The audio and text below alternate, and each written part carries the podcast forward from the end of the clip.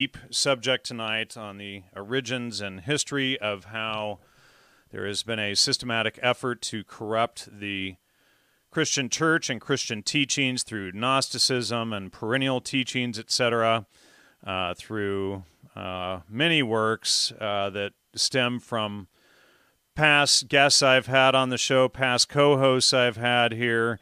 You know, Acharya S. comes to mind, uh, Joe Atwill. All of these people are working from a central theme and agenda that uh, Mr. Jones here has uncovered, and I think it's a fascinating uh, bit of research and information that Steve has uncovered, and I'm glad to have you on tonight, Steve. How do you do?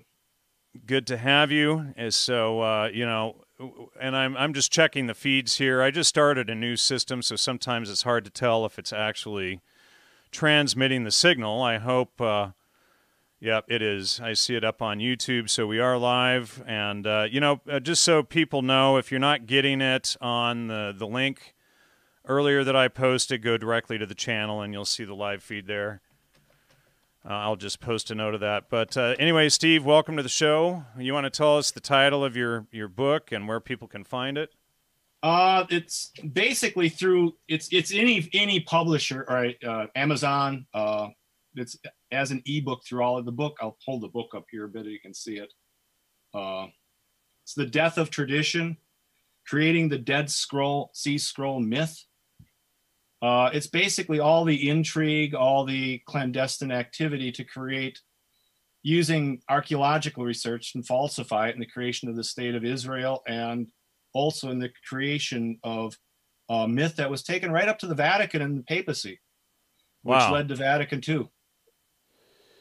Wow, interesting. You know, and I don't know what's going on. It the the show hasn't started showing up on uh, Facebook yet. It should be broadcasting up there as well. I hope it it shows up there in just a second for the rest of you folks.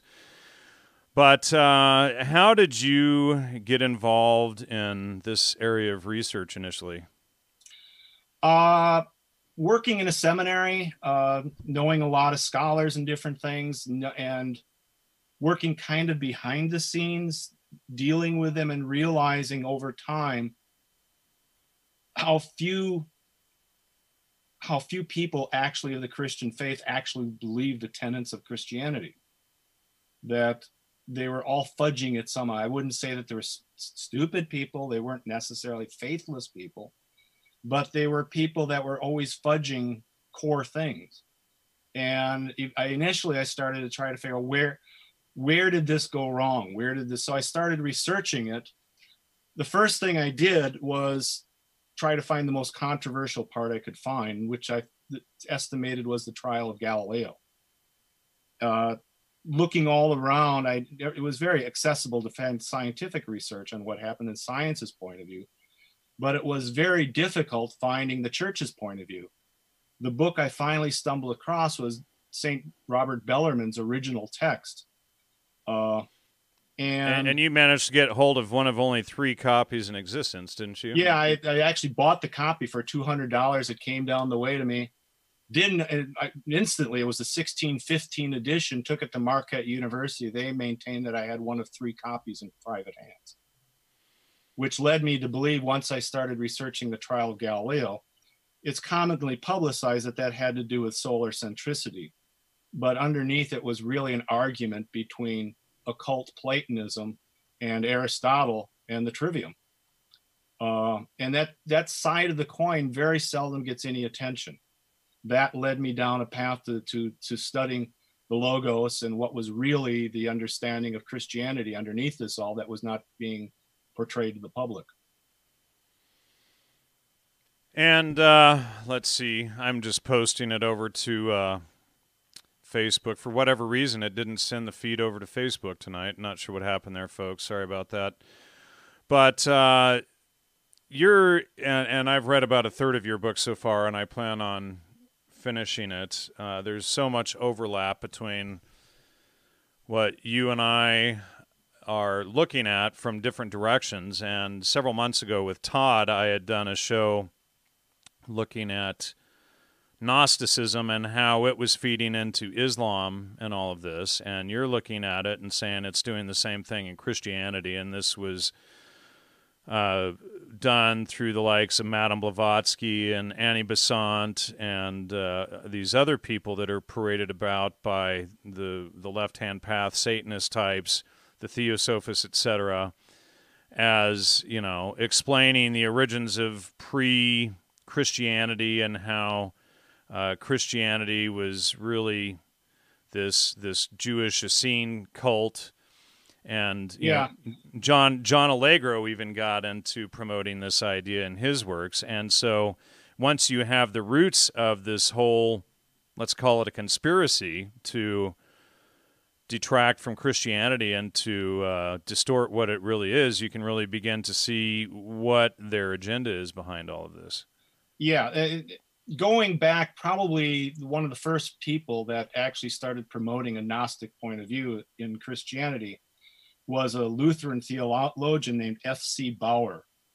Uh, he promoted and did tons of research and actually founded the school of modernism that affected the church and still affects the church. Uh, he was inspired by Hegel and Hegelian philosophy. And if anybody's who studied Hegel, they know that the basis of Hegel is that opposites can both be true at the same time. Right. What what happened is that that inspired a whole school of occult mysticism that led through Rudolf Steiner, all these different people. But primarily, the, for the, our situation today, is a French philosopher named Ernest Renan. Uh, in English, would be probably more familiar as Renan. Uh, what happened is that he was actually the first person who ins- decided that Christianity was a political religion and that Christ had actually involved and inspired a school of what became the Aryan type thing of, of Nazism.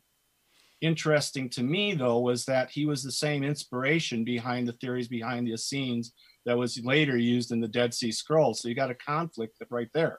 Well, and just to point out, you know, the, the Nazi Party was created by the Thule Society, who included the likes of Baron von Sebottendorf, who was a crypto Muslim. Mm-hmm. And, you know, all of this stuff manages to repeatedly get spun against the Christians, just like, you know, I had mentioned to you that I was doing uh, research on Salem. The same thing happened there. Right. The, the interesting thing for me was that in doing the research on the Dead Sea Scrolls, and I don't I don't portray myself as a Dead Sea Scroll scholar. I try I try to concentrate on the the provenance of the text and the the subversive activity that went on behind the creation of the legend of the Dead Sea Scrolls. Uh, in trying to find out the source of where the Essene uh, origin that they keep attributing them to came from, it went back to this Ernest Renan and a book that I found that was published in 1903 by a guy named Guy Thorne called When It Was Dark. This the tale of a great conspiracy and at the time, this book, in all my estimation, probably was like the War of the Worlds, where when it was released, it was basically a book that took everybody's imagination and frightened the hell out of them because they thought somebody had actually planted something in Jerusalem that would corrupt Christianity and make it obsolete. When you read the book and you look through it, it's so much like what happened literally with the Dead Sea Scrolls you start thinking wh- which came first was one inspiration who who made up this story and who made up all these events well, um, I, am not I was, I was just going to say it's interesting that you bring up War of the Worlds because that was written by H.G. Wells, who was uh, the tutor of uh, Aldous Huxley, who constantly comes up in all of our research. But I had also uh, gone to Princeton and to Grover's Mill in 2015 and found the original documentation at uh, Princeton in the Princeton Mudd Library that showed that they were doing a psychological operation there. Right. And, uh, you know, we were able to expose what they were actually doing there. Okay. What, what happened here is when it was dark was basically about a Jewish financier who hired a, a English um, archaeologists to go to Jerusalem and plant evidence that would later be discovered and basically destroy Christianity. Right. Uh, what happened later on this was this was a bestseller around 1903 in the first half of the 1900s.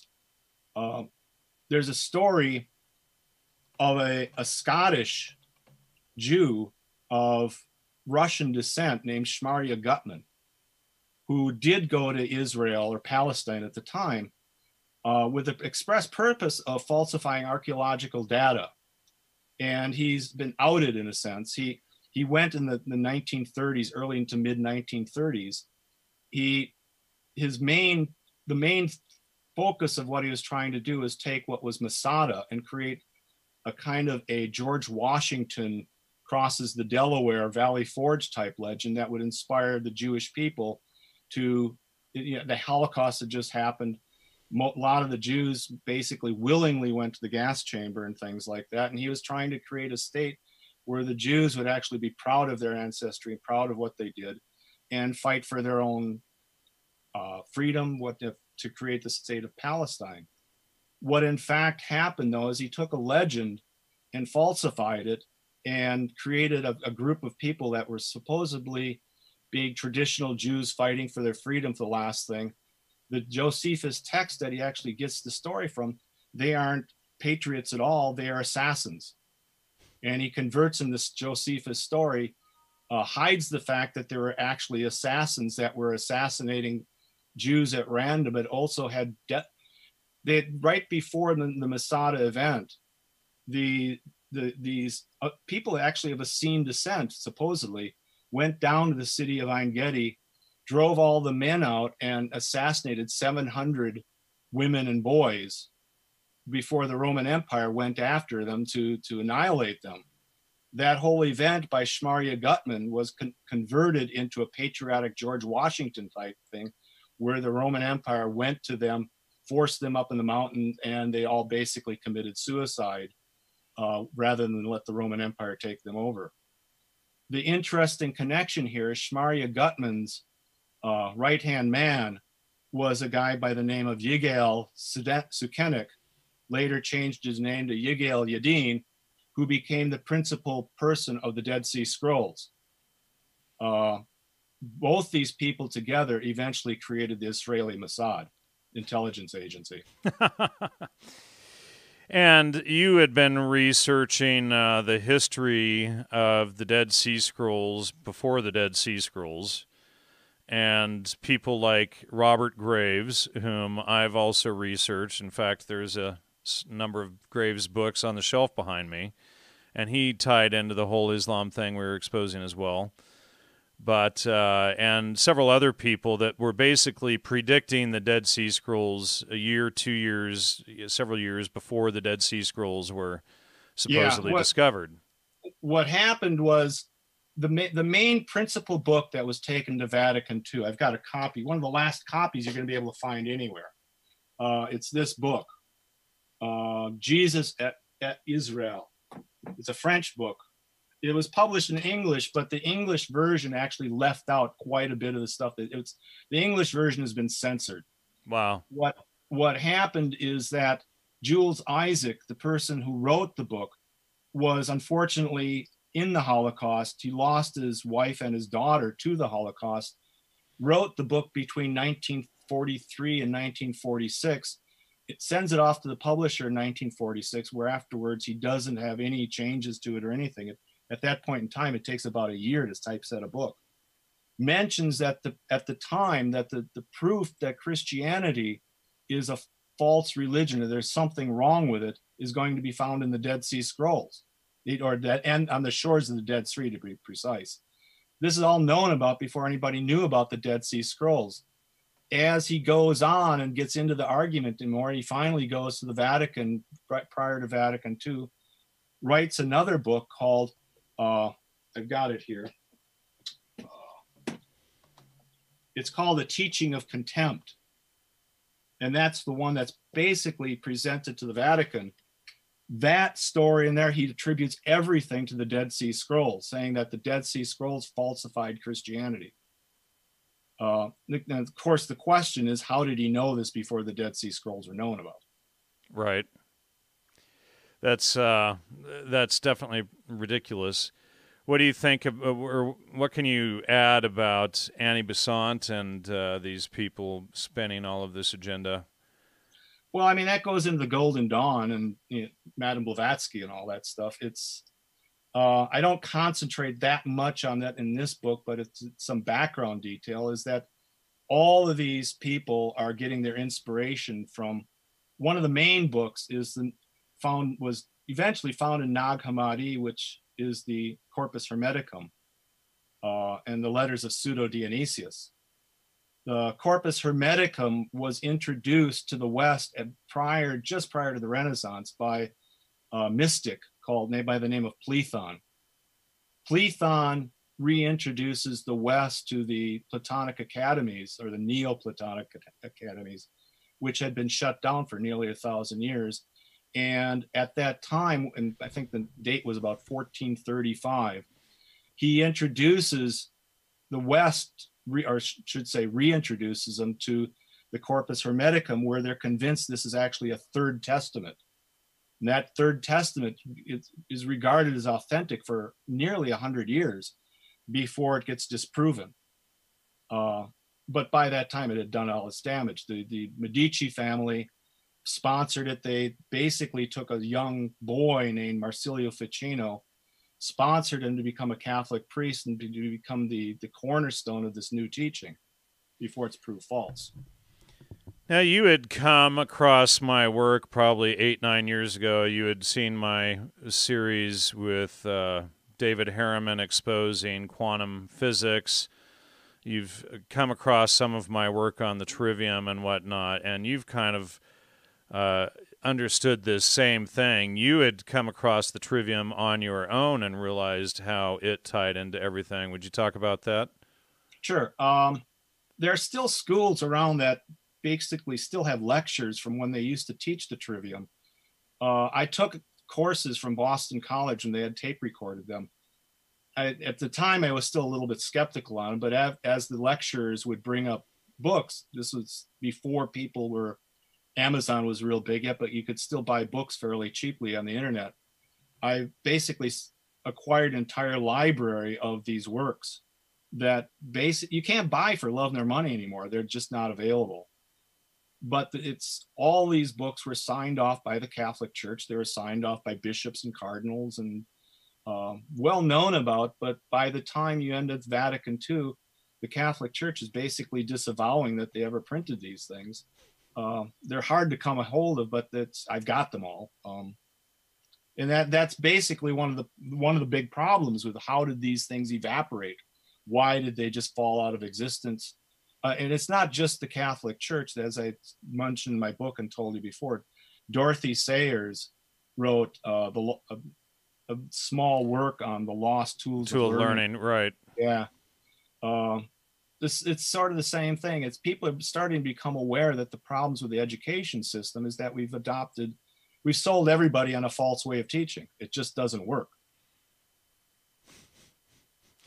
And uh, you know, for those who, uh, you know, it was uh, ten years and three weeks ago. I initially put out the Trivium on this show uh, with Gene Odening. And for those of you who want more information on the Trivium, uh, you can go to triviumeducation.com. And since I put that out, I've noticed quite an effort to distort it, to spin it, to say that you know there's basically those who use the trivium to discover truth and to find understanding, and then there are those like uh, Kevin Cole who spin it to undermine the trivium and to say that it's a system of control rather than, you know, finding truth. And so, you know, obviously, if you are understanding that there are no contradictions in nature and you're looking for truth, it's it's a freeing thing. You can't be enslaved by knowing the truth. You get enslaved by following a lie and getting mind controlled.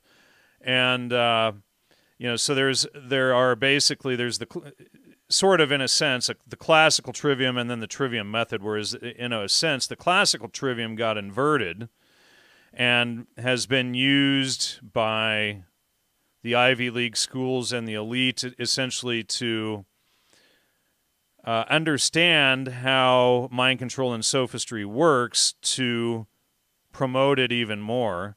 whereas the trivium method enables someone to you know defend themselves sort of like a mental jujitsu right and My, the question i ask myself though is that i it's fine to get all these books and read them and understand them and i'm interested in them as you are interested in but the question i asked myself was why why how did the average person get convinced that this wasn't the, the chart you know we had grammar schools at one time we we had a very good education system in the united states how did the well, they, they brought in uh, compulsory education because back in the 1800s, when you had the single room schoolhouses, they were all using the trivium. That was right. The main right. method. And I would say, you know, I'm older than you. So in the 60s, I still remember uh, when they brought in new math and new history and knew this and knew that.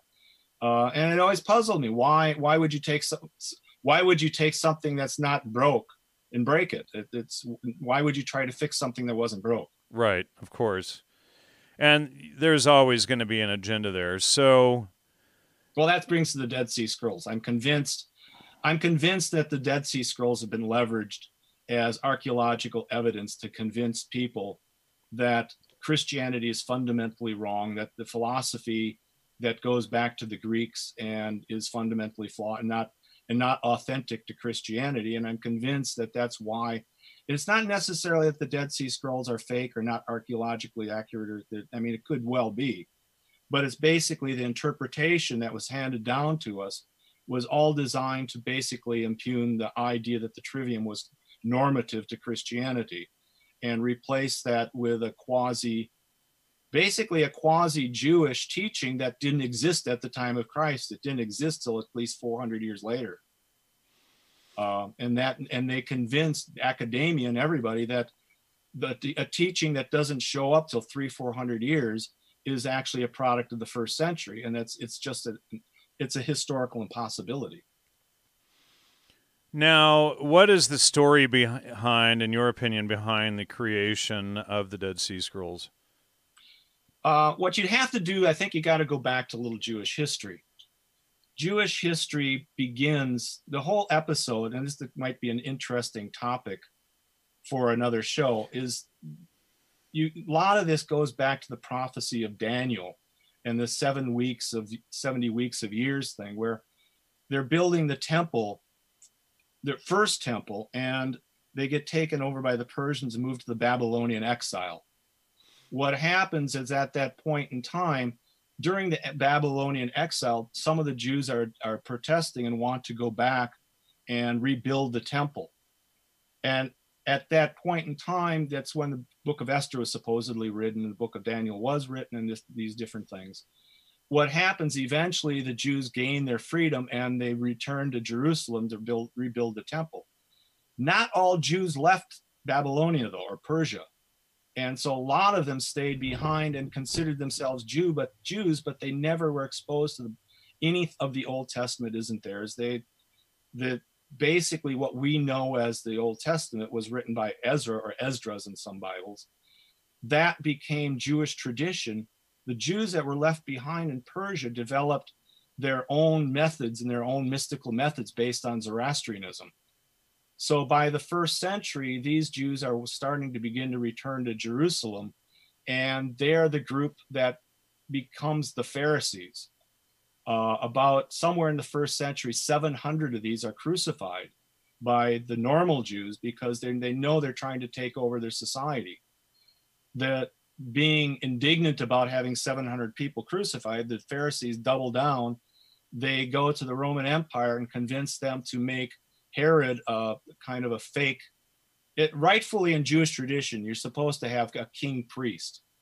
So the idea is that they, they got Herodan as an artificial king who has very little Jewish descent in himself. He hires a Persian mystic to become the head Pharisee, which is Hillel the Great. Uh, and then what happens is that becomes the whole issue between Christ being the authentic king priest and the artificial priests of Hillel and king of Herod. From that point on, you get this disparity where the Pharisees really don't have that much power until after the temple is destroyed. And they really don't, this is this all is verbal legend uh, until about three, four hundred years and then it starts becoming written down.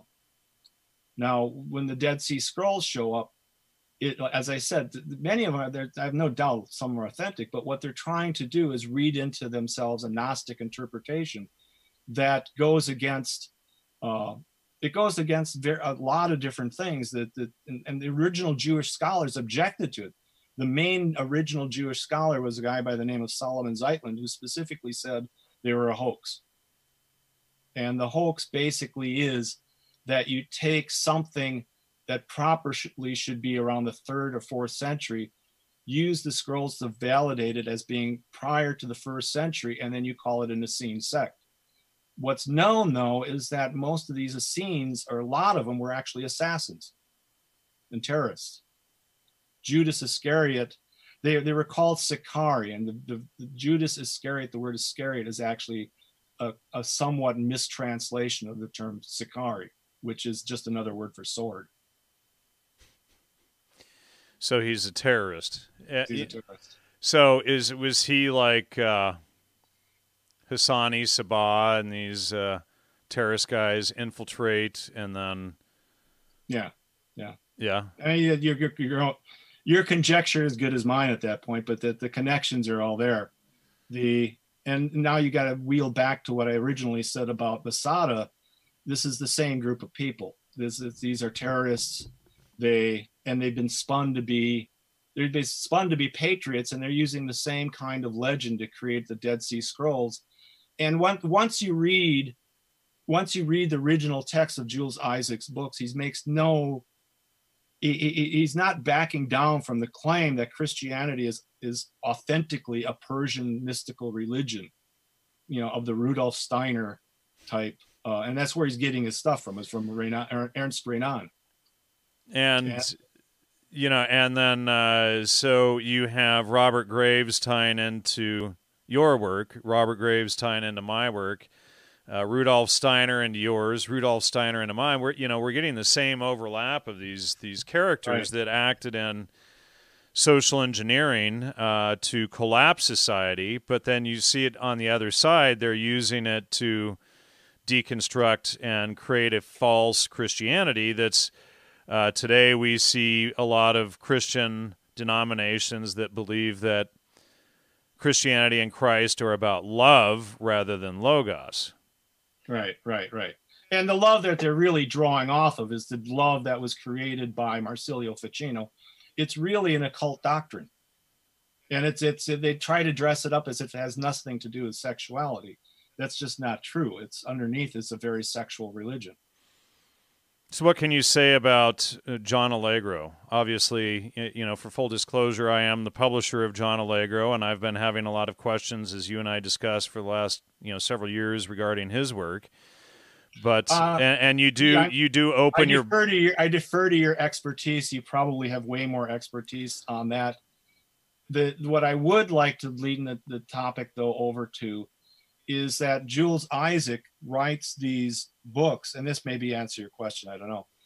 He, he's writing this book by 1946. He's got it published, and all of a sudden there's murmurs about scrolls and different things happening. So they they create a conference called the Seelisberg Conference, and the two people that are part of this, the, the co-chairmen of the the conference, are one is the name of Lasky and the other one's by the name of Goslin. I we talked yesterday. I said it was from Santa Barbara. He was actually the head of the school board of Pasadena, and there's many books about him. He was thrown out as being a Marxist and being a charter member of UNESCO. Um, Lasky, when you look at him, and this is what really connected all the dots for me.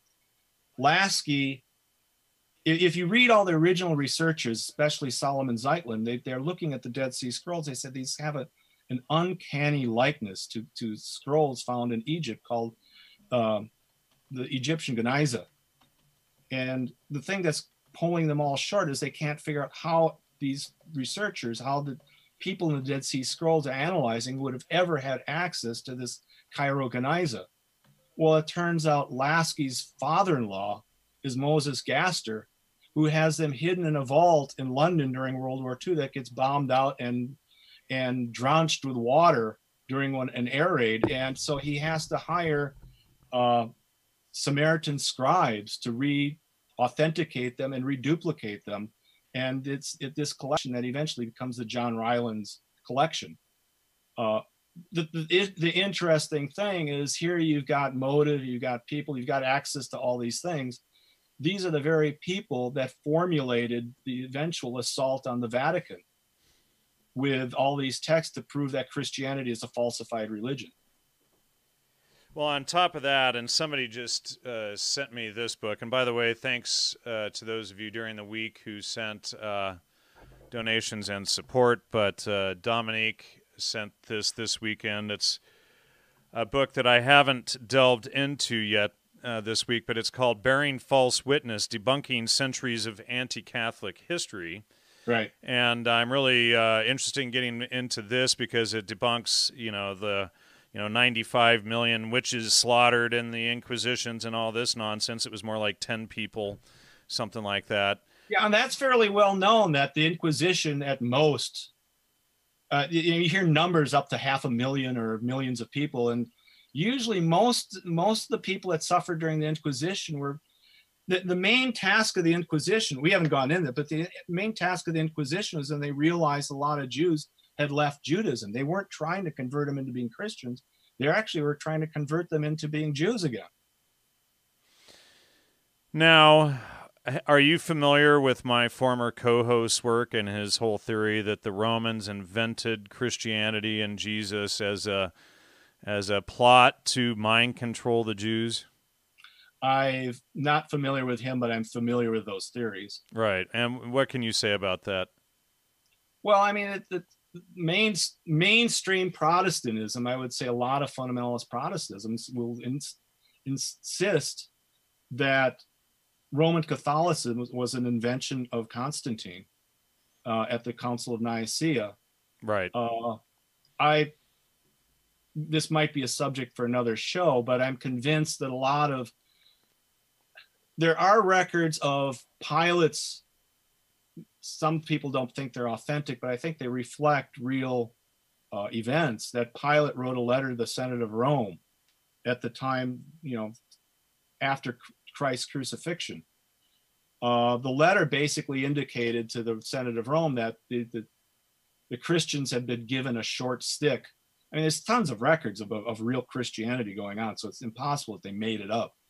The, the Roman Catholic Church was basically the Senate of Rome said, we're not going to authenticate and allow all Christianity to run whatever. We will have a Roman sanctioned version of Christianity. Uh, what happened is the Orthodox Church got founded, I believe, because Christianity had, I believe it was up to 22 authentic relics of the original Christianity that was moved to Edessa. This and were protected there until the Islam started taking the area over when they were moved into Constantinople. Um, so, and then you get, you get into the Shroud of Turin and you get into the Cathars and all the, uh, you know, all that business. But I, I think there's plenty of evidence to show that that that whole theory is bunk. It does. It, you know what? Let's let's go there. Let's talk about uh, Bagehot and Lay and this whole direction that they manufactured that became that that movie. Uh, Oh, it became the Da Vinci Code. It yeah, became... the Da Vinci Code, and then you know. So, what can you say about this line of thinking and how that was used to further corrupt and you know make it look like uh, Christianity was an elite plot? You're you're testing my mental recollection here, but I'll go. Oh, okay. Sorry about that, but you uh, know.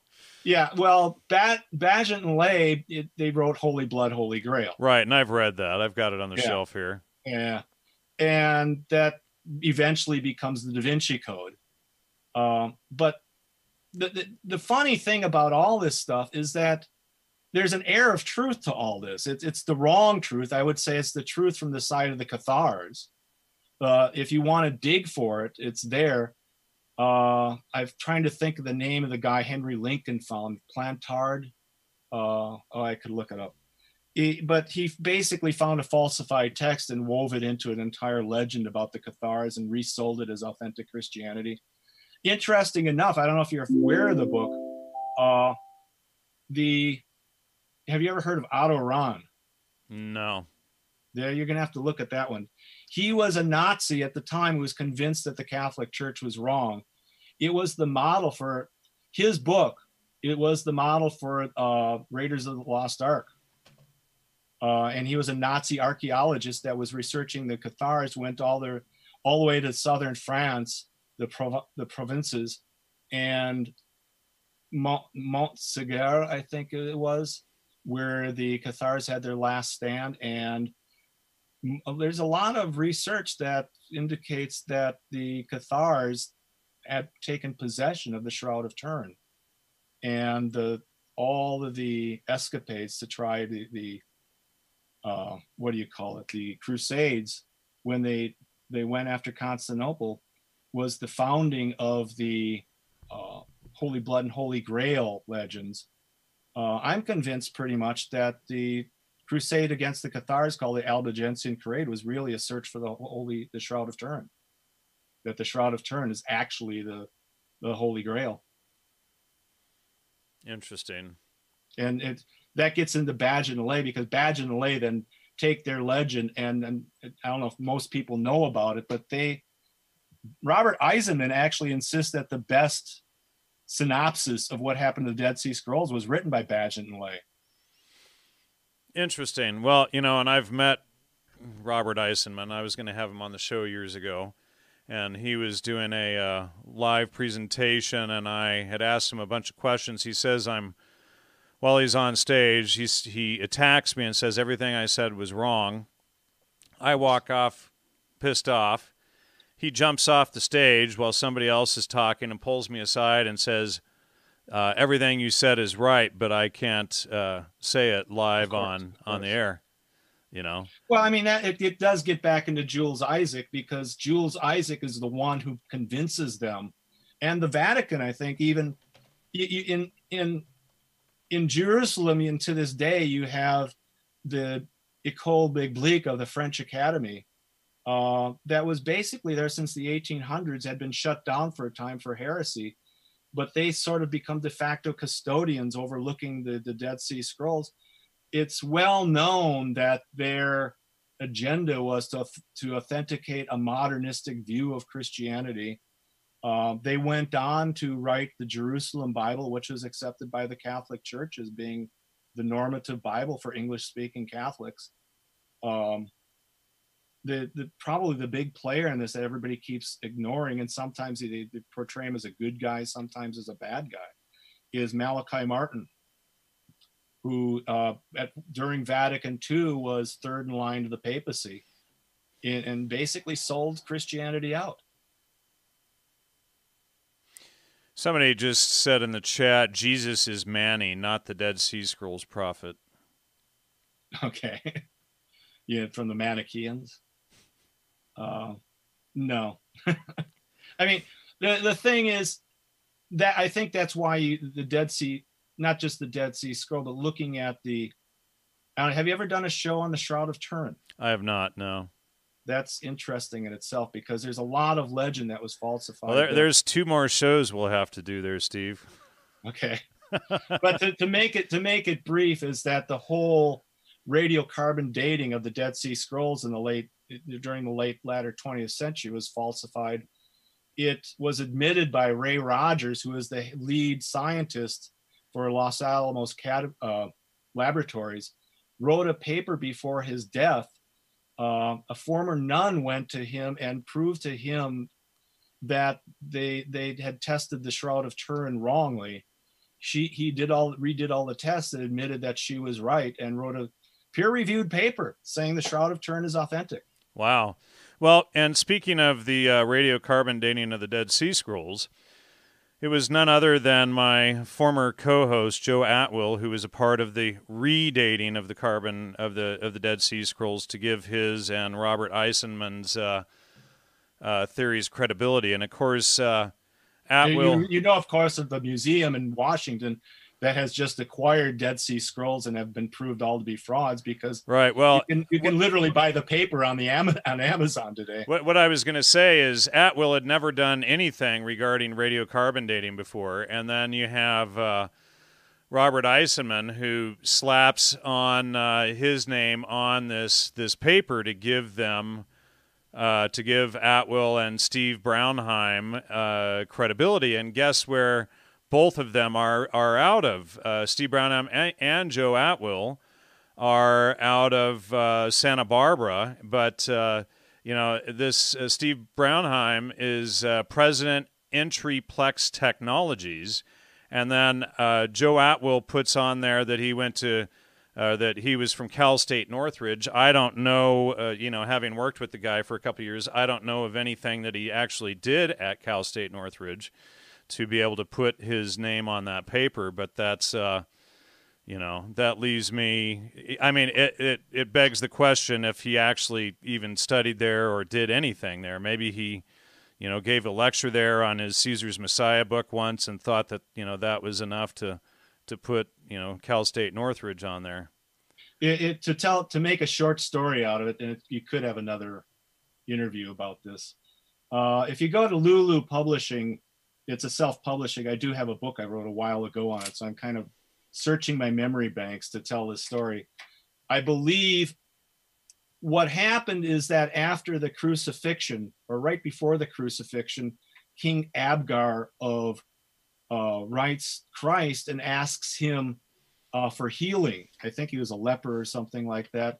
And Christ sends an emissary and St. Thomas to Edessa to heal him after the crucifixion. This letter that Ab King Abgar wrote to Christ was actually considered authentic all the way through the Middle Ages until recently nobody's ever found it, but it was always part of it's written up in Eusebius. Um, anyhow, what happens is Edessa, for some reason, becomes the after the Roman Church is created, Edessa becomes the repository of all the Christian relics. And I think there was about 21 or 22 authenticated relics at the time of Christianity.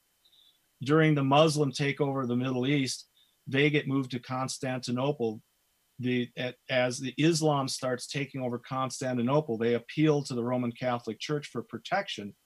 The king is put back in charge of Constantinople and refuses to play the Roman Empire off. So that what was going to be a crusade against the Muslims, the Roman Catholic Church actually launches against the Muslims or against the, the Orthodox Christians in Constantinople. Oh no.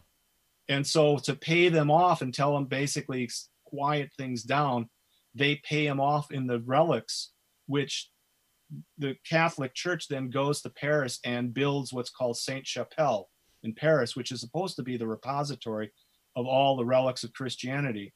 Most of those relics got stolen during the French Revolution. What happened is that the one relic that's listed on the inventory in Constantinople but doesn't make it to Saint Chapelle is the Shroud of Turin. What I would suppose, and so the conjecture has been, and I, I, believe I've got a paper by written by a professor of University of Indiana. Can't think of his name right now.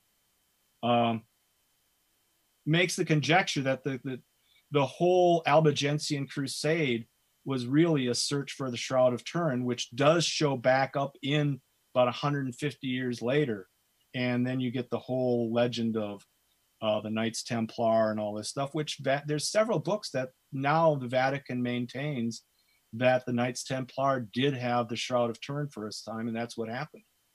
Um, and of course, you know, and interestingly, of course, the Knights Templar were Muslims, as we've discussed before the show, and uh, they were the yeah, ones. There's an argument whether they're infiltrated by Muslims or whether they are actually or basically had adopted some of their teaching. Uh, again, there's the same kind of I don't know how to take it. They're accused of molesting and you know similar different types of things and of course jacques de molay is uh, executed right on friday the 13th which is why it's a but the, but the interesting day. story that i don't think most people are aware of is that all the holy grail stories are written after you you have a story before the fall of constantinople i think it's called geoffrey the knight which is kind of a, a before the cathars that evolves into a book two different versions called the Holy Grail. Uh, one is a German version, one's a, a Brittany version. In my estimation, what happened is that everybody assumed that this was an English tale. That if you look at Brittany, France, you actually do have uh, a King Arthur. You at his sons do go out, his proteges do go out and actually find the Holy Grail, uh, and his I think it is his grandson. I, can't Simon de Montfort. I think does actually become king of England for a short time. Um, there's plenty of evidence to show that the, the, the legend of the Holy Grail was based on this that search for something to do with the, the Montfort, uh, looking for the Shroud of Turin. I think there's plenty of evidence to show that. And so then you get all of this, not all of these Gnostic teachings. All of this stuff gets rolled up and twisted into a fake philosophy, and then the Catholic Church gets convinced of it, and then it gets rolled out in Vatican II. Yeah. What happened? I mean, you got to really go back to 1435, I think it is, when this, when you have Marsilio Ficino and Plethon and things starting to inaugurate, re-inaugurate the Platonic academies. You you see the Jesuits having both the the Philosophia of really both sides um, the Jesuits are good guys and sometimes, and sometimes they're evil. And so this this whole battle is playing out within the Catholic Church. Uh, they, they, by the time you get to the 20th century, you see modernism, which really, in my view, is just another word for humanism, which is not just another. It's not another code word for hermeticism and socialism combined, right? And socialism, and yeah. and promoting the fall of humanity. Yeah, and if you look, at Jules Isaac, Shmarya Guttman, all the people that were playing out in the Dead Sea, they're they're all socialists. They're all sponsored by socialists. They, they're sponsored by the Russian government at the time. The, the Israel at up until that point was basically a protectorate of England, and they had had enough of it, so they were washing their hands of it. Uh, and in in that vacuum, scooped all these different groups, you and taken over basically by socialist agendas. Right. Well, you know, and I've done a lot of work on exposing uh, the the humanists, and of course, a lot of that was created by uh, the spy under Queen Elizabeth, Dr. John Dee. Yeah. And uh, yeah, he was well, and he really created modern, uh, you know, uh, intelligence and spying. You know, we can attribute uh, British MI6 to him, etc. He was a heavy influence on Aleister Crowley. A lot of his work goes on to influence the uh, the not only the creation of intelligence, but a lot of these these myths that we see. He's who largely was behind the influencing of the uh, creation of the modern fairy tales, uh, and that goes into the overpopulation myth. Um, he influences heavily the psychedelic revolution, but uh, these humanists go on. Uh, Julian Huxley, the Huxleys, you know, and I was telling you earlier, the Huxleys come up anytime there's an inter- international scandal or conspiracy or dumbing down the population. It's, you know, you're 99.9% assured that there is a Huxley involved. And with humanism, it's no different. We see Julian Huxley pop up right here. But uh, you know, Ryan, Eisler, who worked with Terence McKenna in promoting all of this socialist uh, nonsense that McKenna was behind, uh, was influenced by these same Dame, people. Have you heard of Dame Frances Yates? Yates. Let me see if I.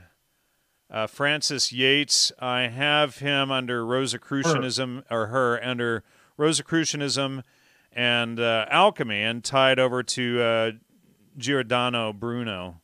Yep she i mean she's done a lot. The funny thing about all this it's it, i talking with you here it's someone just listening in i could envision thinking i'm a nutcase or thinking where do you get this stuff from. Well there's been a lot of good research on this and dame frances yates was one of the very good researcher on occultism and on uh, the beginnings of modern science and things like that.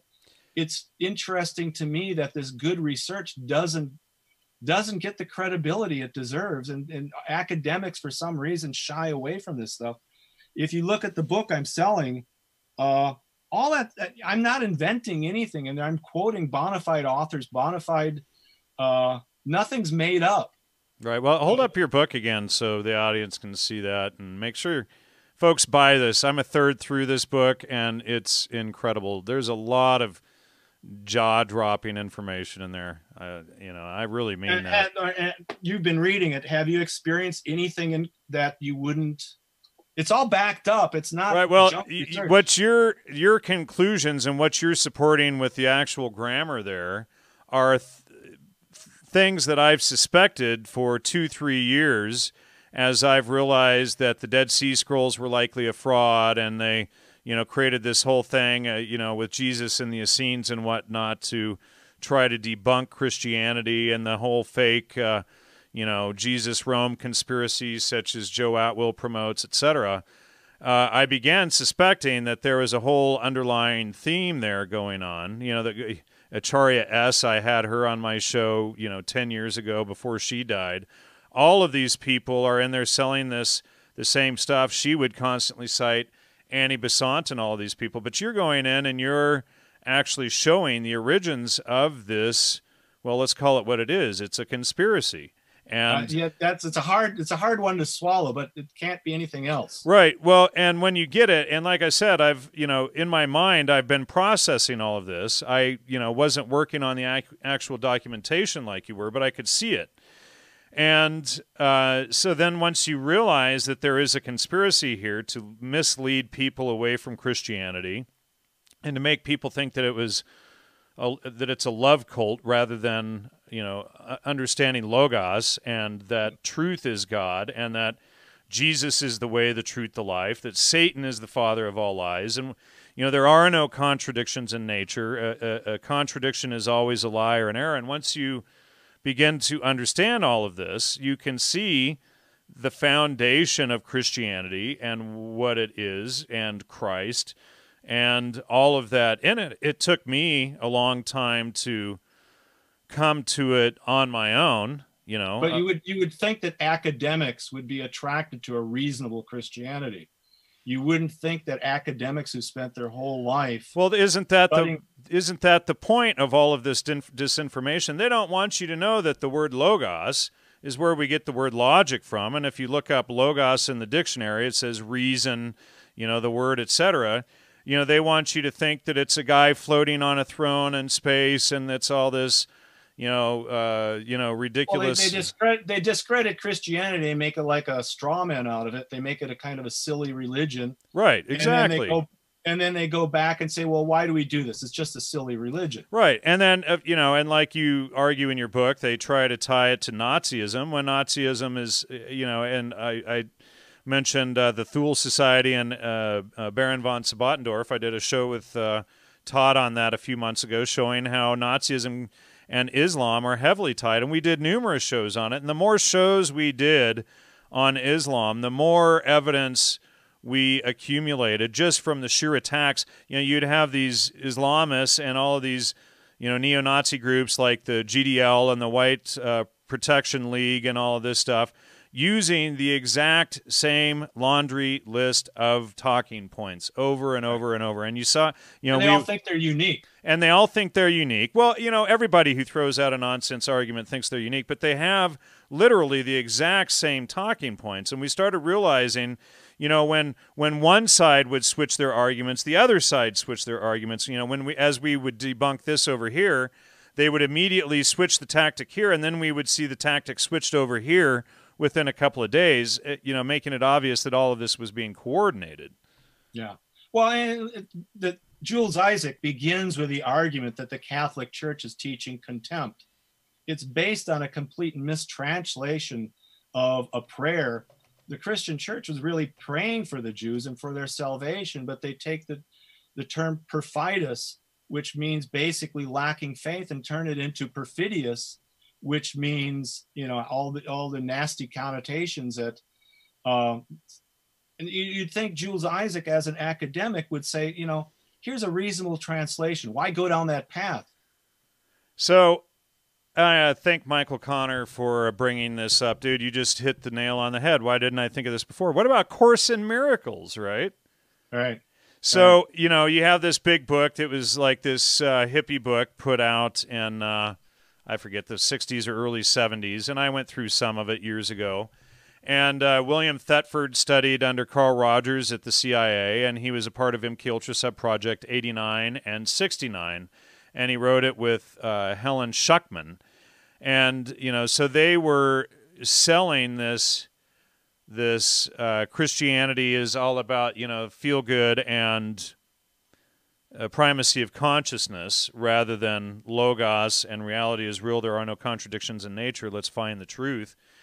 And you know that's a whole other level of this uh, mind control that they tried to spend. I think you know they they in the last 40 or 50 years they've spent significant effort and finance uh, on uh, altering uh, Protestant churches from within and distorting the view of what Christianity is really about. You know, and if I didn't have a decade or I guess at the time eight years of research with the trivium and understanding it, when I went through and, and read the Bible, when I had that big epiphany aha moment, I, you know, I wouldn't have gotten it without the trivium. I wouldn't have gotten it because, you know, when I sat down and I'm reading John 1, 1 through 17, and it's all breaking down logos and the word and truth and everything, it just, you know, it hit me like a ton of bricks. Right. And the, uh, fun, the, the fundamental argument, I think, though, especially if you take it from the Catholic side, was an argument between Kant and Descartes, uh, different people like that. One of my personal philosophical heroes, I would encourage the viewers to go to this, is you can look up on Oxford Free Lectures. There's a Professor Robinson gives a gives a very interesting lecture on Thomas Reid, who represents the uh, Presbyterians. He's and he, Thomas Reid is no slouch philosopher. I, I start in my book with some quotes from him. Thomas Reid is literally the, the logical foundation of common sense. Common sense becomes the logical foundation for the United States. Uh, without common sense, we have, you know, we have all the ridiculous trials we have going on now. The go research Thomas Reid. These are not stupid people. These are very into the lectures, our Oxford lectures. You'll learn something about even just very quickly of what really happened in those scenarios, what happened to destroy this, and what we have to do, not just to save our souls, but to save the country. And um, th- this is true America we're talking about here. Um, it, it's an interesting, interesting. Thomas Thomas Reid actually represents sort of the Protestant version of the logos, uh, and tremendously interesting, tr- tremendously intellectual.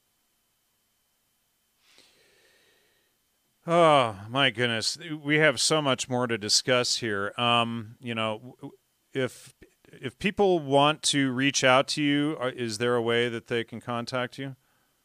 Uh, yeah, my email is cosmojones1 at gmail. All right, and hold up your book again for the audience if you don't mind. And thanks, uh, Steve Mercer, for the donation during the show. Thanks, everybody else who sent uh, your support during the week. Uh, Patrick, Russ, uh, there was a number of you uh, who. Now I'm forgetting somebody's name here. Let's see. Oh, goodness. David. Yeah, thank you so much, David, for your support as well. And, uh, you know, for the audience, we can't do it without you. We are listener supported through all of this. So, uh, you know, please support the show. We can't do it without you. Steve, I would love to get you back on the show. I think we should do a series on this. You down for doing another show next Tuesday? Uh, I can't next Tuesday. I don't think. I'll, let me. I'd have to check my schedule this is the Christmas season. I'm still employed. So right. Well, yeah, you know, and it's the holidays. Obviously, next Thursday is uh, what is it? Next Thursday or the Thursday after is is Thanksgiving. Uh, not this one, the one after it. Uh, what is that? The 28th. Yeah. So, but uh, yeah, I would definitely like to get you back on the show, if not next week, soon, and go in depth into your book. And you know, I'll make sure I take uh, you know more notes so that we can tackle a lot of these specific points in your book, and I'm looking at over here because I have it on that screen. But uh, you know, there's a lot more to get into here. I really appreciate you taking the time to come on tonight. You bet. and uh, you know it's been a fast hour. Sometimes I don't cut it off at an hour, but uh, I think here would be a good place to uh, hold for the night and get you back on soon. And uh, you know, is there uh, anything else you'd like to add before we wrap this up? Just thank you, and as we talked before, it's Christianity is it a silly religion. Right. Well, you know, and really quickly before we go, how did you come across my work? What made you reach out? And as I was going through my emails, I, I realized you reached out in January as well.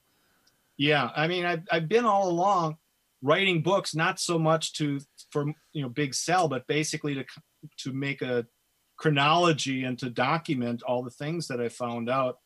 Uh, one of was was Harriman. I think he had a course on Aristotle right. Well, yeah, and, and we did a series about uh, debunking quantum physics, and yeah. I, you know, and people, you know, pe- people have struggled with that series because they refuse to actually read his book and go through his, you know, what did he have like a seven or ten hour presentation that went with the the show, yeah. you know. and that's what I'm mindful of too, is that a lot of this hits people pretty hard. It's it's it, it's it's not an easy thing to to shed what you've been taught for a lifetime and say you know maybe there's another way here. Right. Well you know uh, and greg quinones is just jumping in there. Greg is a regular guest of the show. Greg you're gonna have to go back and watch it. You're gonna love this one. But uh, um let's see. Yeah let's just uh, let's wrap it up here and we'll get you back soon. I think you know you've got important work here we really need to expose the core of this, uh, you know, Acharya S, uh, Baigent and Lay, Freke and Gandy, Atwill sort of uh, conspiracy to attack Christianity to promote this.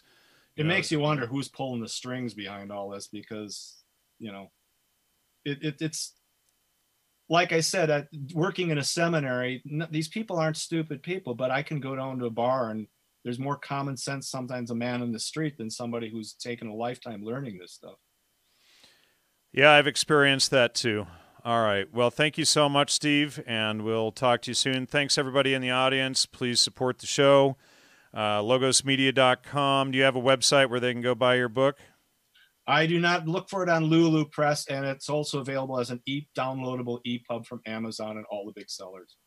All right, cool. And that's a wrap. Thanks, everybody. Thank you for your support. See you possibly next week. And uh, we'll uh, see you next time, regardless. Take care.